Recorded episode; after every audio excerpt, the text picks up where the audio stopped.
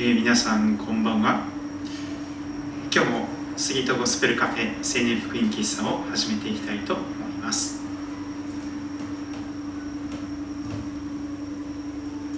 今日最初に歌いたい歌は「海と空作られた主」です。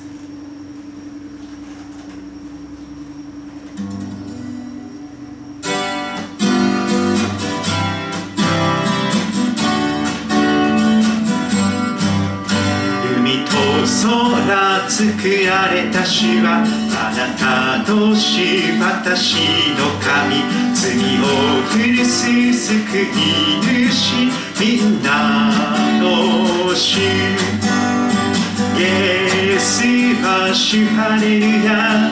イエスは主ハレルヤ。イエスは主ハレルヤ。みんなの主海と空作られた主はあなたとし私の神罪を許す救い主みんなの主イエスは主ハレルヤ。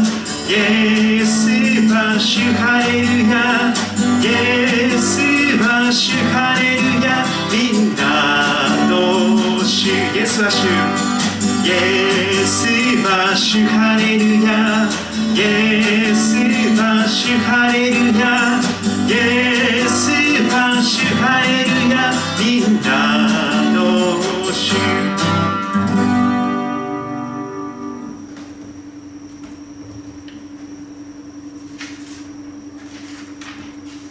続けて教会福音賛美歌156番「輝け主の栄光 Shine Jesus Shine」も歌っていきたいと思います。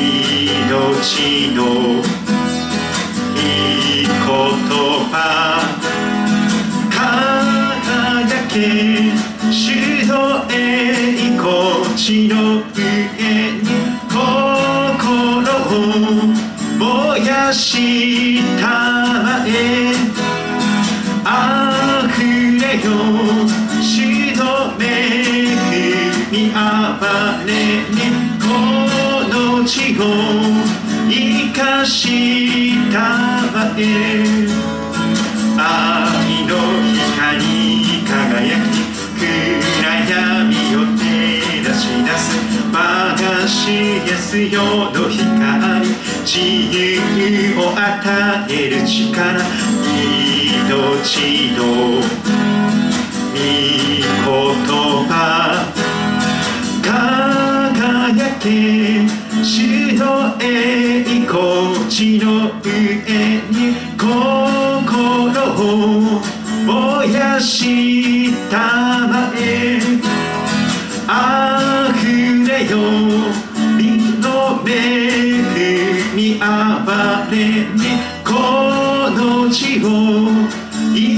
したまえ輝け輝け主の栄光地の上に心を燃やしたまえあふれよ主の恵みあれにこの地を生かしたまえ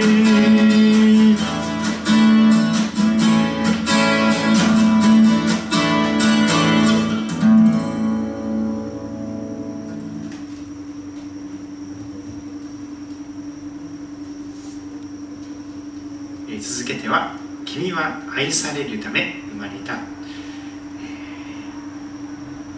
お母さんのお腹の中で私たちを組み立てて作ってくださった。メーカーさんである神様は私たちを愛するために作ってくださったと聖書が語ります。私の目にあなたは高かれたと言う。私はあなたを愛している。そんな神様のえ、メッセージを覚えながらこれを歌っていきたいと思います。君は愛されるため生まれた。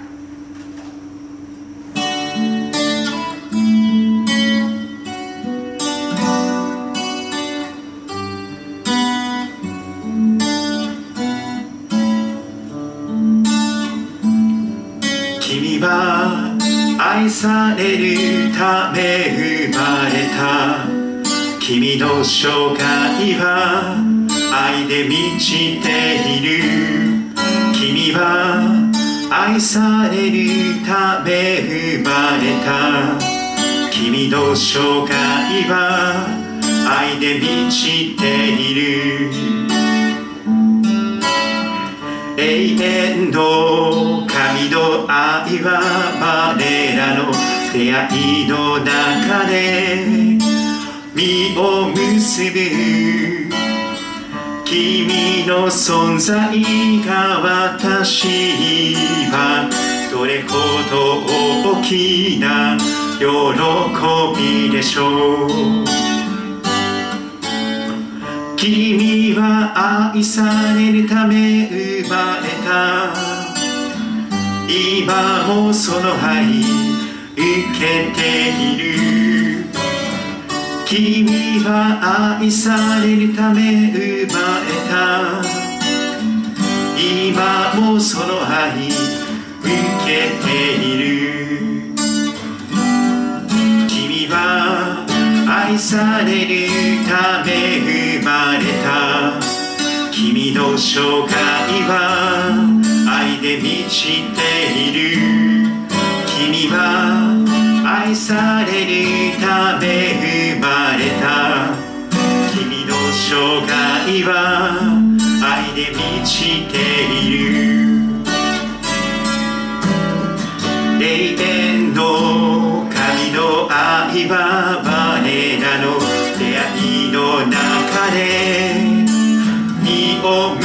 結ぶ君の存在が私にはどれほど大きな喜びでしょう。君は愛されるため生まれた。今もその愛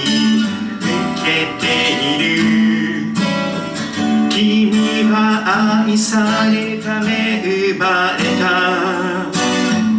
今もその愛受けている。君は愛されるため生まれた。今もその愛受けている。君は愛されるため生まれた。今もその愛受けている。今もその愛受けている。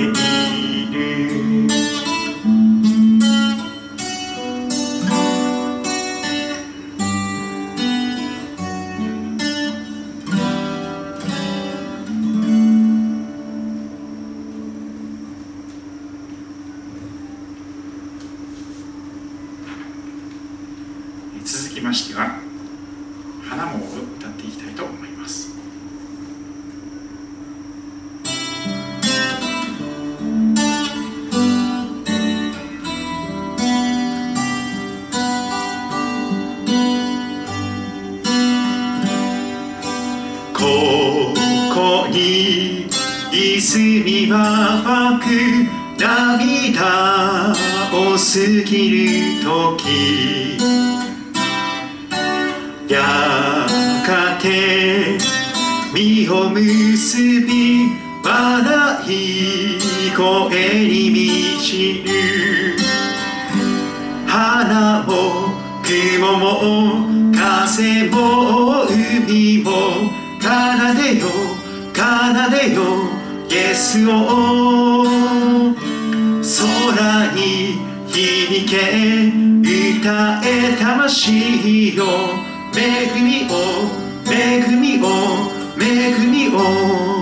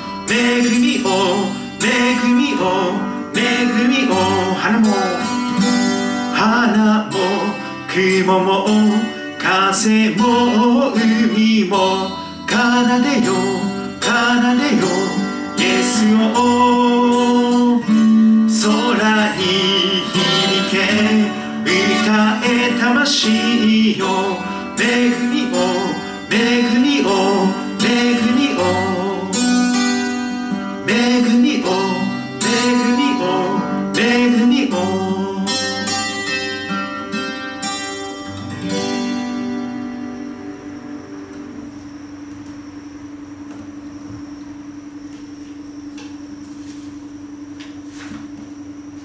聖書のコスペリと言われているメッセージを味わう前にもう一曲歌っていきたいと思います。静まって死ね、スティールという歌ですね。オーストラリアのヒールソングという、えー、皆さんの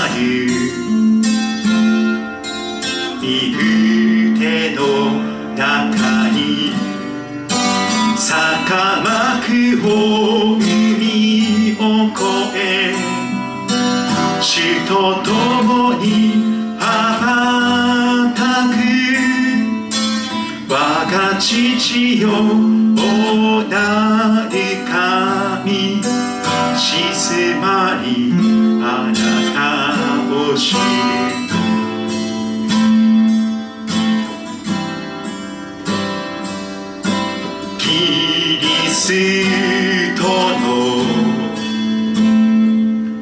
高い恋信頼と死の力知るいかすジな Don't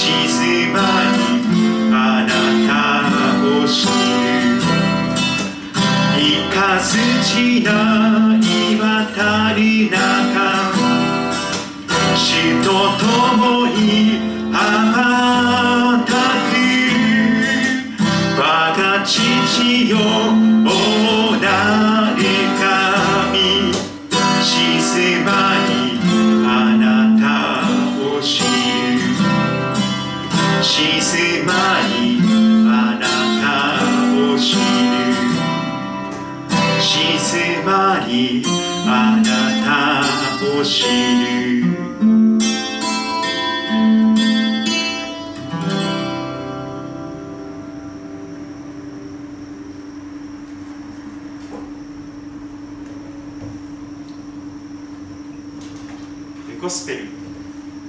ゴスペルと言われているメッセージを味わっていきたいと思っております。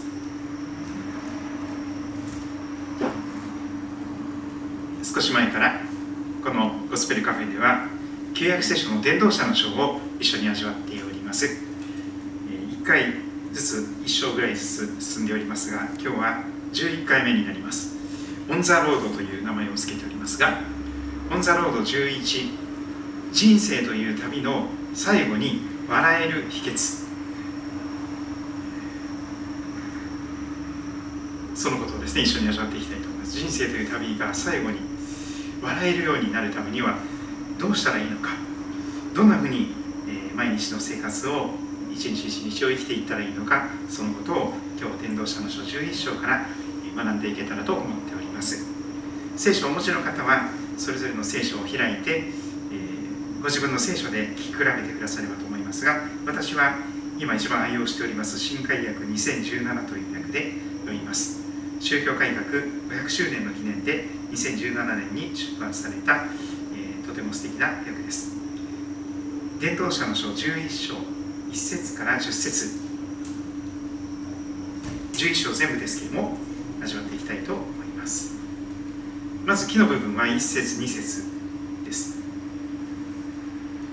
あなたのパンを水の上に投げよずっと後の日になってあなたはそれを見出す。あなたの受ける分を78人に分けておけ。地上でどんな災いが起こるかをあなたは知らないのだから。章の部分は3節から6節あたりです。濃い雲が雨で満ちるとそれは地上に降り注ぐ。木が南風や北風で倒れるとその木は倒れた場所にそのまま横たわる。風を警戒している人は種をまかない。雨雲を見ている人は借り入れをしない。あなたは妊婦の体内の骨々のことと同様に風の道がどのようなものかを知らない。そのようにあなたは一切行われる神の御業を知らない。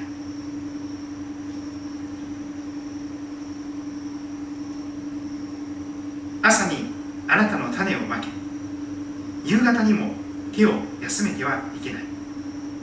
あなたはあれかこれかどちらが成功するのかあるいは両方とも同じようにうまくいくのかを知らないのだから。天の部分は7節8節です。光は心地よく日を見ることは目に心よい。人は長い年月を生きるならずっと楽しむがよい。だが闇の日も多くあることを忘れてはならない。すべて起こることは虚しい。結論の部分は9節から最後のところです。若い男よ。若いうちに楽しめ。若い日にあなたの心を喜ばせよ。あなたは自分の思う道をまた自分の目の見る通りに求め。歩む。しかし神がこれら全てのことにおいてあなたを裁きに連れて行くことを知っておけ。あなたの心から苛立ちを除け。あなたの体から痛みを取り去れ。若さも青春も虚しいからだ。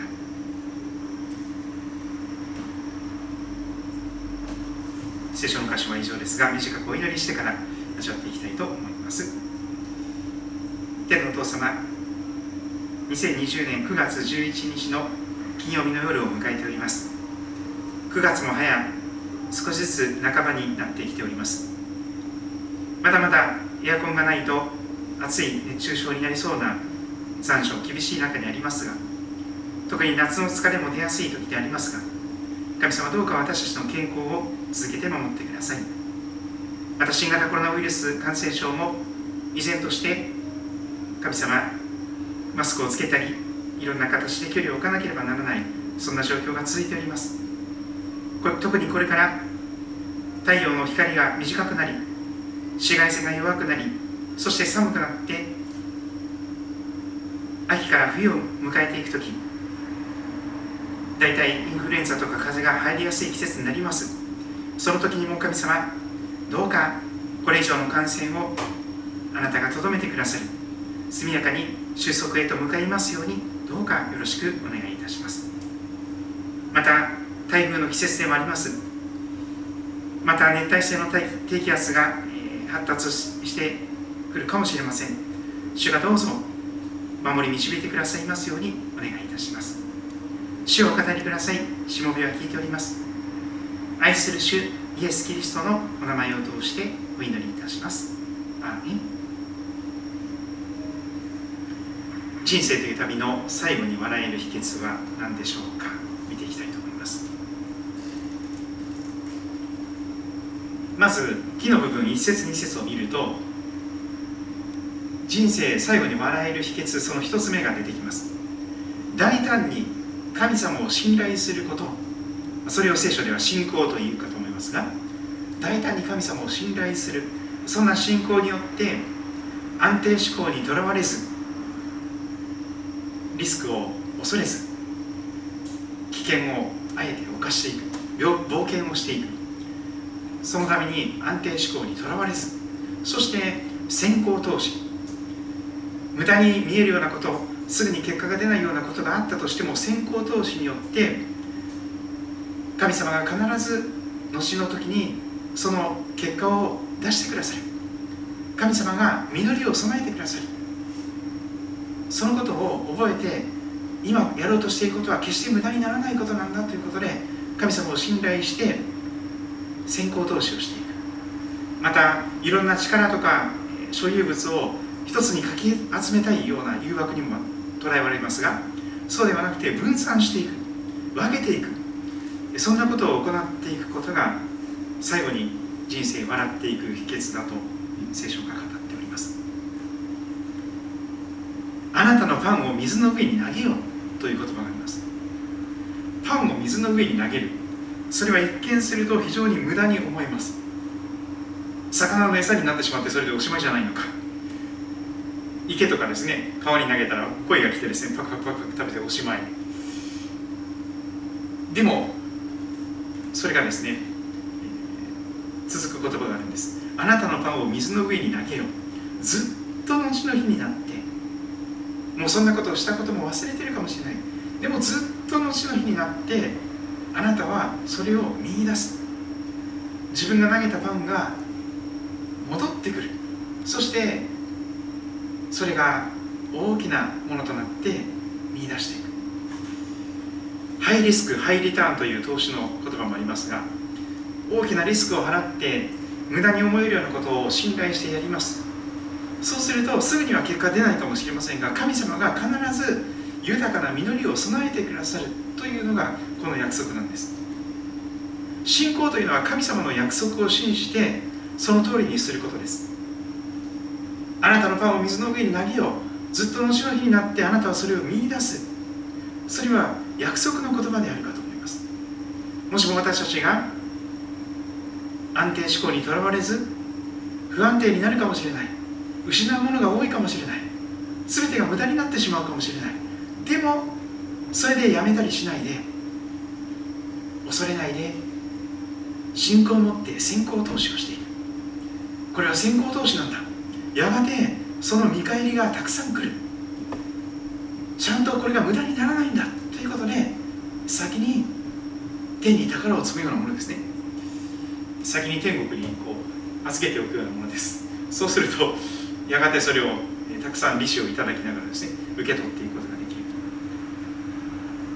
そしてさらに2節がこんな言葉があります。同じように信仰が試されていく。信仰が問われることかと思いますがあなたの受ける分を78人に分けておけと語ります。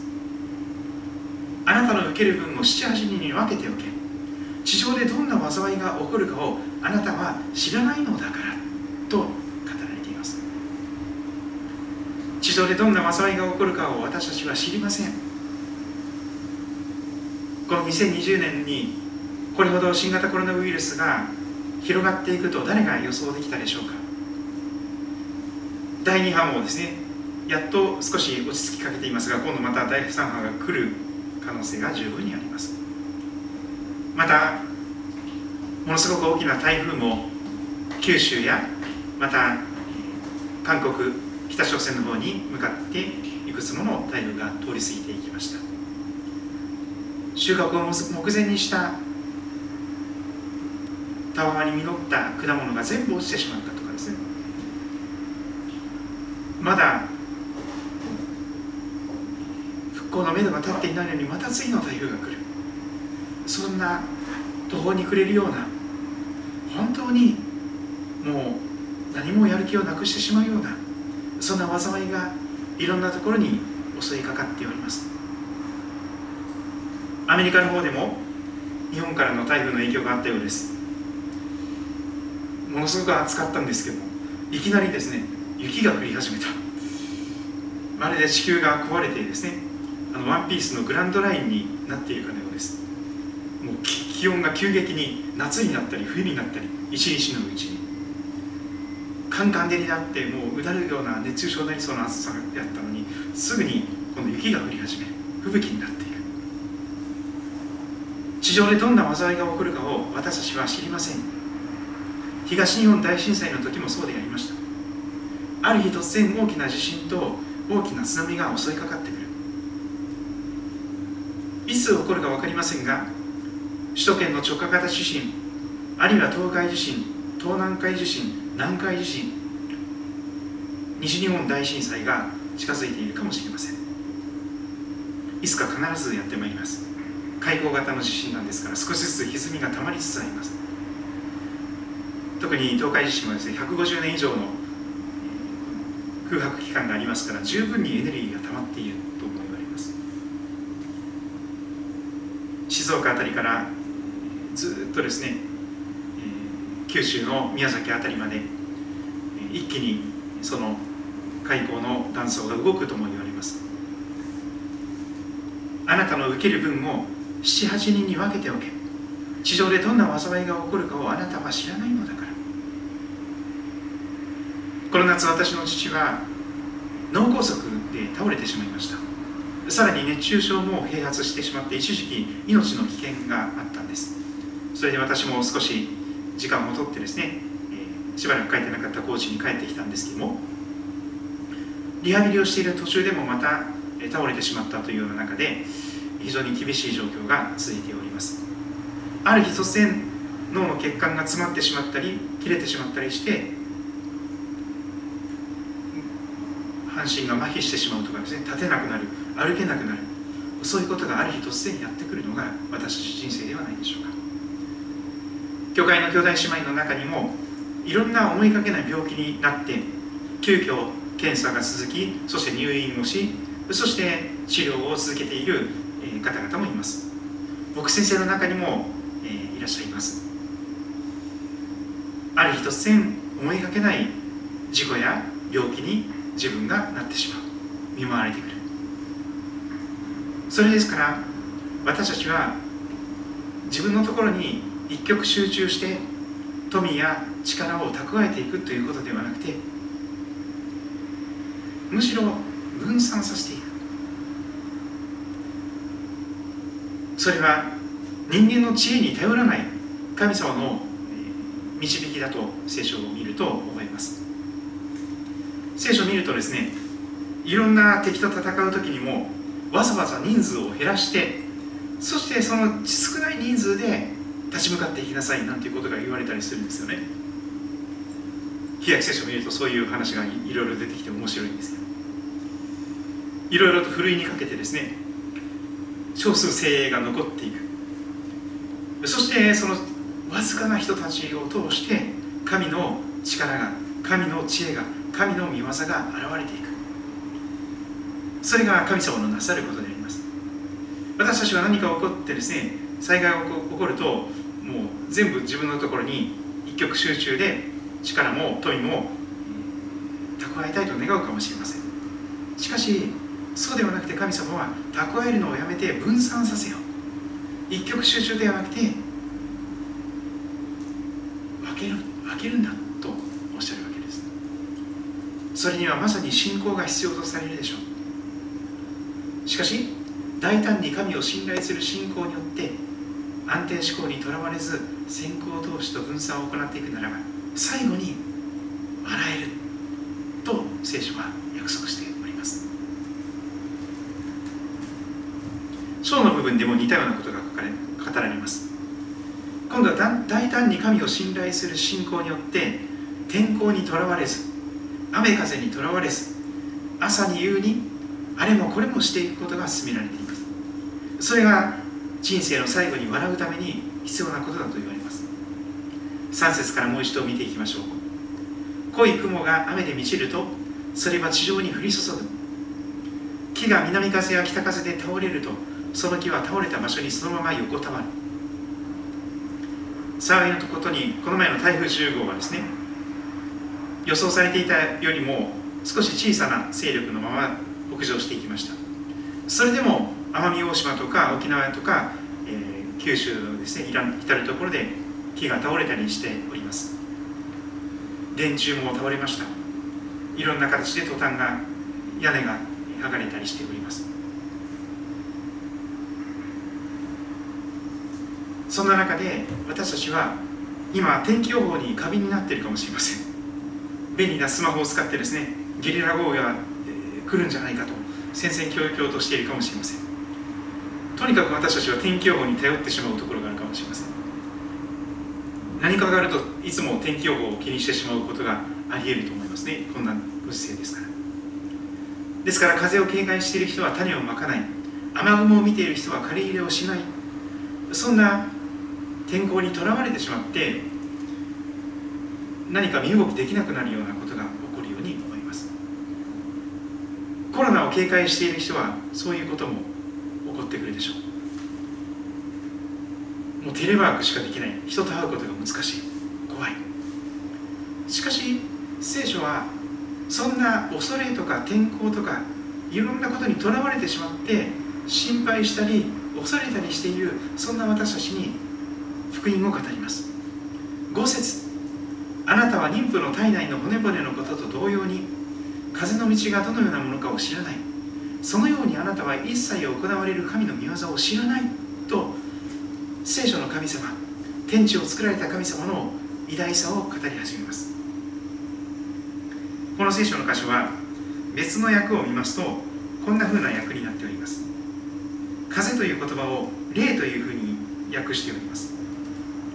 あなたは身ごもった女の体の中でどうして霊が骨に入るかを知らない。この方が分かりやすいですよね。妊娠して身ごもった赤ちゃんまだお腹の中にいる赤ちゃん。その人間の赤ちゃんの中にどうやって霊が入るのか。人間は霊的なものですから肉体だけではなくて霊と魂があ体とともに魂霊が存在します。その霊がどんなふうにお腹の中の赤ちゃんに宿るのか。そんなことを誰も知りませんよね。お医者さんだって分かりません。スピリチュアルケアとか言いますけどもどんなふうにスピリットが人間の霊が赤ちゃんの中に宿るのか誰も知りません。それそのようにあなたは全てのことをなされる神の技を知らないと言われます。そうなんです。聖書の風という言葉は霊とも息とも訳せます。風は思いのままに吹きます。そしてそれは人間の理解とか予想や予測をはるかに超えていきます。しかし一切行われるのは神であります。天地万物を作られた神様の御手の中で台風が起こったりあるいはゲリラ豪雨が起こったり雷が落ちたりしておるわけです。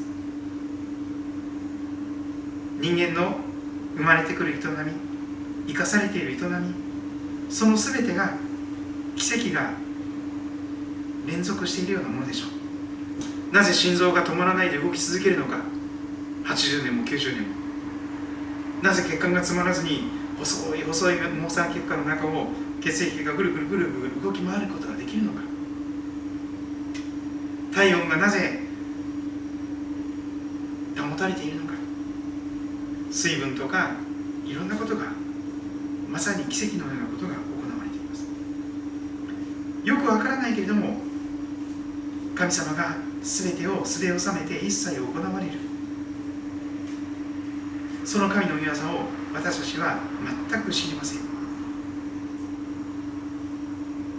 ですからそんな一切行われる神のことを信頼して天候にとらわれずそのご自身に目を向けていく。新約聖書的に言うならばイエス様から目を離さないで風や問題を見るのではなくてイエス様をそこからイエス様から目を離さないで生きる。これが信仰であります。信仰というのは神から目をそらさないこととも言えるでしょう。その時に初めて私たちはいろいろなものにとらわれている状態から解き放たれていきます。恐れや不安から解放されていくんです。その時に人は誠に大胆にそのチャンスをその時その時に生かすことができるものとなっていきます。6節はそのようなことを進めています。朝にあなたの種をまけ夕方にも手を休めてはいけない。朝に夕にその時その時にその時間を活用していきなさい。あなたはあれかこれかどちらが成功するのか。あるいは両方とも同じようにうまくいくのかを知らないのだから。そうですね。実を結ばせてくださるのは神様ですし結果を出してくださるのは神様ですしさまざまな形でことをなされるのは神様であります。人間がいくら一生懸命頑張ってもどうにもなりません。しかしだからこそ神様を信頼して神様は私たちの労苦を無駄になさらない必ず実を結ばせてくださる労苦は無駄になることがない意味がある目的がある使命があるそして神様がその使命を果たさせてくださるもしかしたら両方とも成功するかもしれないでもどちらがうまくいくのかやってみなければ分かりませんですからいろんなことにチャレンジする。恐れないでそしてその時その時を活用していく。そのようなことを進められています。天候にまたいろんなことにとらわれず朝に夕に信仰によってあれもこれもチャレンジしていく。それが最後に笑える人生の秘訣であります。天の部分7節8節も見てまいりましょう。光は心地よく日を見ることは目に心よい日の当たる場所に誰もが行きたいと願うでしょう。路地裏の日陰にはあるいは地下室のとか半地下にはですねあまりいたくないでしょう。光は心地よく目を見ることはあ日を見ることは目に心よいそして8節人は長い年月を生きるならずっと楽しむがよ。いだが闇の日も多くあることを忘れてはならない。全て起こることは虚しい。そんなことも聖書は語ります。今は昼間なんですけどもやがて夜がやってくる。そんなふうにも聖書は語ります。大胆に神を信頼する信仰によって光である神と共に歩む。光である主と共に歩むならばそこが日の当たる場所になるのです。どんな路地裏でも地下室であったとして。神様が誠の光なんですから闇を照らす闇に打ち勝つ。光は闇の中に輝いている。闇はこれに打ち勝たなかった。新約聖書的に言うならば沈まない太陽。それがイエス様であります。そして黙示録を見ていくならばやがての天国という場所ではもう太陽も月もいらないと言われます。なぜか光である神様が共におられてもう十分に光があるので太陽も月もいらなくなる。そんな素晴らしいことが聖書に記されています。そうです。イエス様こそ沈まない太陽なんです。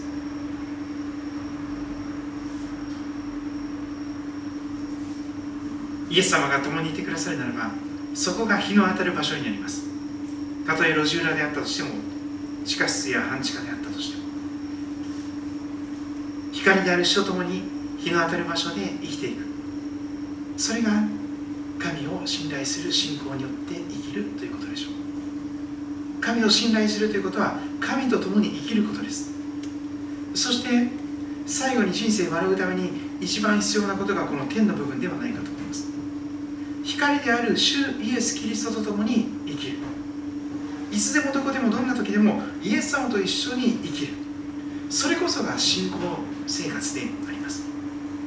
信仰と生活は切り離せないものです本来。信仰を持っているならばその信仰のにじみ出たような生活になるはずなんです。信仰と生活が全然違うということはまだ本気の信仰ではないという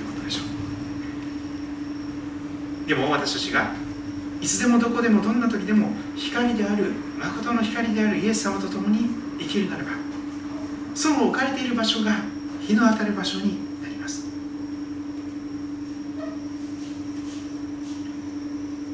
今は闇の中に住んでいる人たちが多いかもしれません。昔も今もそうです。聖書を見るならば旧約聖書も新約聖書もこんな素晴らしい福音を語っています。来たるメシアキリストの救い主が来てくださるならば闇の中に住んでいた民が大きな光を見ると言われています。死の影の地に住んでいた者たちの上に光が昇ると書かれています。それが救い主が来られる時に私たちの身の上に起こること。いつも闇の中に住んでいたような私たちのところに救い主が来てくださると大きな光が来るのです。絶望で光が全くない希望の光が全く見えない一つの光も届かない。そんな真っ暗な中にいる時にも救い主さんが来てくださるとそこに大きな光が訪れるわけです。死の影の地に住んでいた。そんな私たちのところに救い主さんが来ると光が昇るんです。朝日がサンライズの時が起こるんです。いつも夜中のような真っ暗闇で生きている方がいらっしゃるかもしれません。いつも出口の見えないトンネルのようないつも地下室でずっと過ごしているようなそういう人がいらっしゃるかもしれません。しかしそこにイエス様が来てくださいます。光として。イエス様はおっしゃいます。私は世の光です。私に従う者は私と一緒に生きる者は決して闇の中を歩むことがなく命の光を持つのですさっき歌いました。輝け主の栄光 Shine Jesus Shine。愛の光輝く暗闇を照らし出す。我が主イエス世の光。自由を与える力。命の御言葉。輝け主の栄光。地の上に。心を燃やしたまえ。溢れよ主の恵み。憐れみこの地を生かしたまえもしも私たちが心の扉を開いてそして光である世の光であるイエス様を心に受け入れるならば何が起こるでしょうか。私たちの心の闇が駆逐されていきます。心の中の闇が全部消え去っていきます。光が来るときに光を迎えるときにだけ闇はなくなっていくんです。そしてイエス様という光は死でさえも吹き消すことができない力強い光です。光は闇の中に輝いている闇はこれに打ち勝たなかった。死という闇でさえも罪や悪魔という闇でさえもイエス様の命の光を吹き消すことはできなかったんです。復活されて3日目に復活されて今も生きておられるイエス様は墓の中ではありません。イエス様のお骨を墓の中にいくら探しても見つかりっこありません。イエス様はよみがえられて今も生きておられますから。その復活の光である。主と共にイエス様と共に生きるならばいつでもどこでもどんな時でも置かれている場所がイエス様と共に生きる場所が神の国となり日の当たる場所となります結論的なことを見ていきましょう。もう一度伝道者の書11章のこの9節10節10節最後のところを見ていきます。大胆に神を信頼する信仰によって今度は若さを喜び楽しみなさい。若者よもっと喜んで人生楽しみなさい。いつも若々しく Be fresh always いつも新鮮にいつも若々しく。そしてその若さの中でそれを無駄にすることなくもう喜び楽しみ人生をエンジョイしなさい人生を楽しみなさいと言われています。これを語っているのはかなり年老いたソロモンという人物ですが非常に素敵なおじいちゃんのアドバイスです。普通若者に対して年寄りが言う言葉は今今今時の若者はなっとらんとか言ってですね、れしちゃいかんこれしちゃいかんとかですね。なんか非常に否定的なことばっかり言うでしょうでも聖書は違うんです。禁欲主義ではないんです聖書は。若い男よ若い女よ。若いうちに喜び楽しめ。大いに喜んで楽しみなさい。せっかく生まれてきたんだから人生を楽しみ尽くしなさい。若い日にあなたの心を喜ばせなさい。あなたは自分の思う道をまた自分の目の見る通りに歩みなさい。しかしやはり聖書ですから限定付きであります。自由を責任とともに生きる。若さを喜び楽しみ自由と責任に生きると言われています。なぜか神がおられて神がこれら全てのことにおいてあなたを裁きに連れて行くことを知っておけ。神様がちゃんと全てをご覧になっていてそしてその行いに応じてあなたを裁く。信仰の身である行いに応じてあなたを裁くと言われます。ですから人の命を殺めたりまた人を傷つけたりまた人を蹴落としていくようなそういうことはすべきではないということですよね。与えられた自由があるんですけどもそれを自由奔放に好き勝手に生きるのではなくて自由と責任に生きる。それは自由自在に生きるということでしょう。サッカーで言うならばボールを自由にコントロールしながらそしてゴールに向けてシュートを放っていく。そこに決め点数を入れていく。それはルールの中で自由を用いていくということでしょう。結婚関係以外で性を用いない。そのような自由と責任に生きる。それはとても大切なこと。若い人がこのメッセージ聞いてくださっていらっしゃるでしょうか？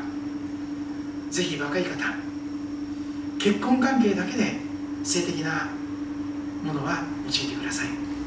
まだ結婚もしていないのにフリーセックスをするとそれは自由と責任に生きることにはなりません。それは無責任な生き方になります。もしそのことが元で妊娠をしてしまったとかですね。そういうことになりますと責任が問われます。そして責任逃れをして嘘をついたり責任転嫁をしたりそういうことで自分をごまかして自分のやったことを認めずに生き始めたとすればそれは本当に後々まで尾を引いてあなたの人生をぐちゃぐちゃにしていきます。あなただけでなくてその相手とお互いの家族もぐちゃぐちゃにしていきます。若さを喜び楽しみなさいと聖書は言うのですが同時に自由を責任とともに生きなさいと言われます。結婚するまで性的な関係を持たない。それが自由と責任に生きることでありましょう。幸いにして私もですね結婚するまでに性的な関係を持つことはありませんでした。本当に幸いなことです。これはぜひ結婚する前の青年の一人お一人に進めます。若さを喜び楽しみなさい。でも自由と責任に生きてほしい。そうしなければ最後に人生に笑うことができなくなってしまいますよ。最後に人生悲しみとかうめきとか嘆き悲しみで終わったらそれは本当に悲しいじゃありませんか。最後に人生で笑えるそれは人生の勝ち組になるということですよ。負け犬になりたいですか？アンダードッグになりたいんですか？そうじゃないでしょ？本当にに人生の勝ち組になりたいのであれば勝利者になりたいのであれば心を尽くして主により頼んで泊まりたい時に泊まれる自由を手にする必要があります。イエス様は私は本当に誘惑に弱いんです。だから誘惑に負けないように私たちを誘惑に合わせないで試みから救ってください助けてください。誘惑に打ち勝つことができるように誘惑から遠ざかることができるように助けてください。心を尽くして主により祈りながら生きていく。自分が弱いからこそ誘惑と距離を置いていく。それはとってもとっても大事な最後に笑うために必要な聖書の素敵なアドバイスだと命令だと思いますあなたの心から苛立ちを除け。あなたの体から痛みを取り除取り去れ若さも青春も虚しいからだと語ります。もちろんこのようなことは自分の力とか努力ではどうにもなりません。言葉にならない苛立ちを私たちはどうすることもできません。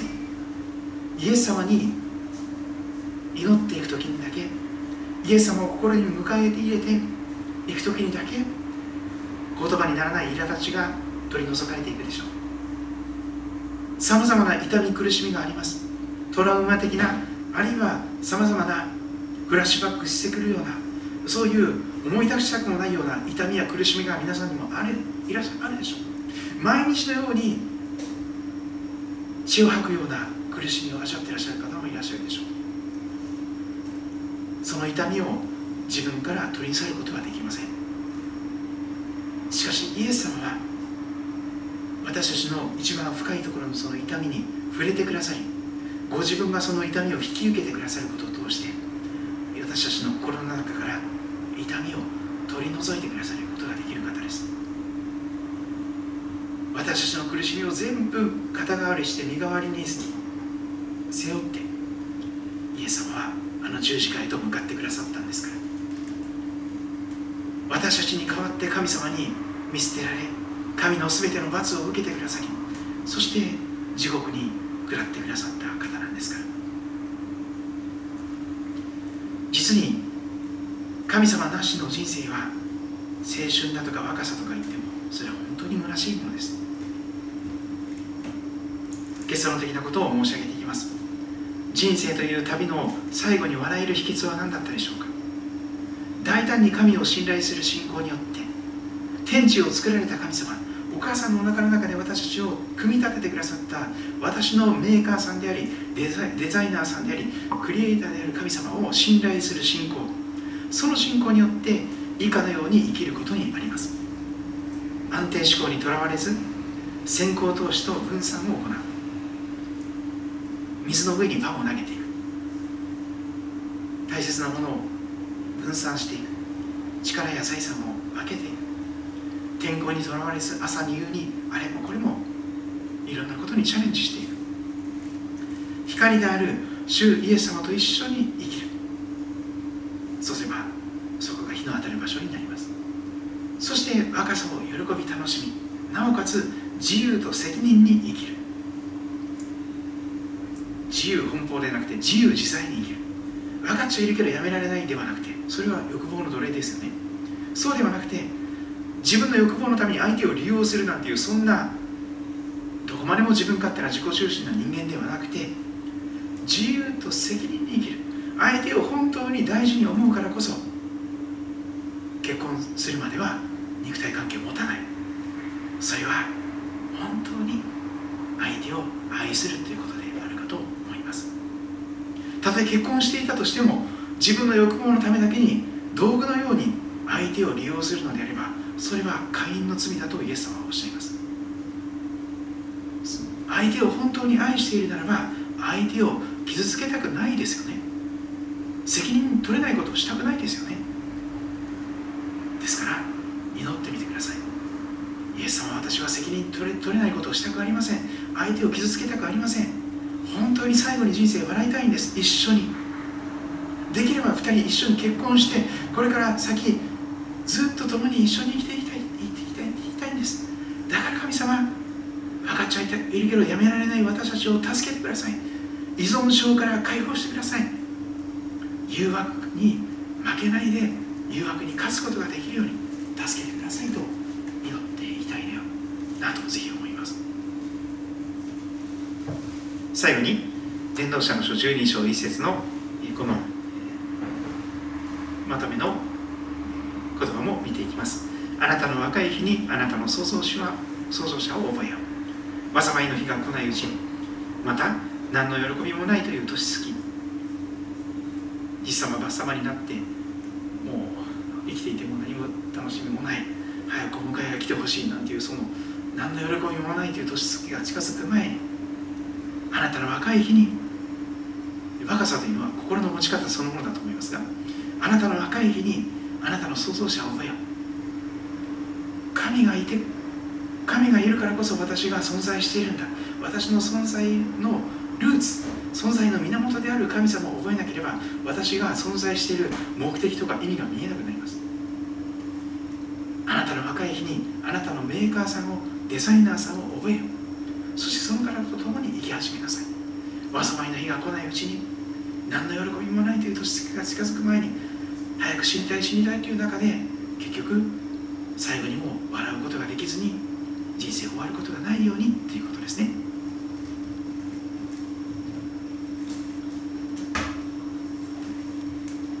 God bless you という歌を最後に歌って。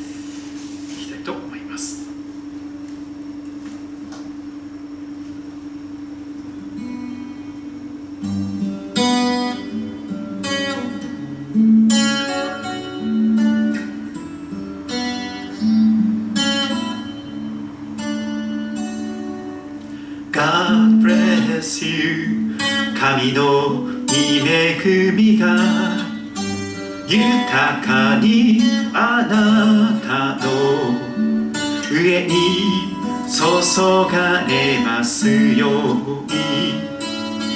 あなたの心と体とすべての営みが守られ支えられ喜びあふれるように私は祈ります God bless you God bless you God bless you God bless you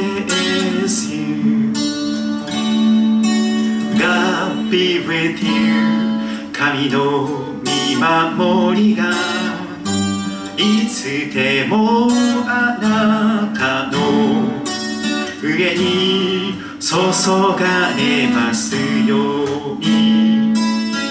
あなたがどこにいるとしても何をするとしてもいつでも神様が共におられますように。私は祈ります。God be with you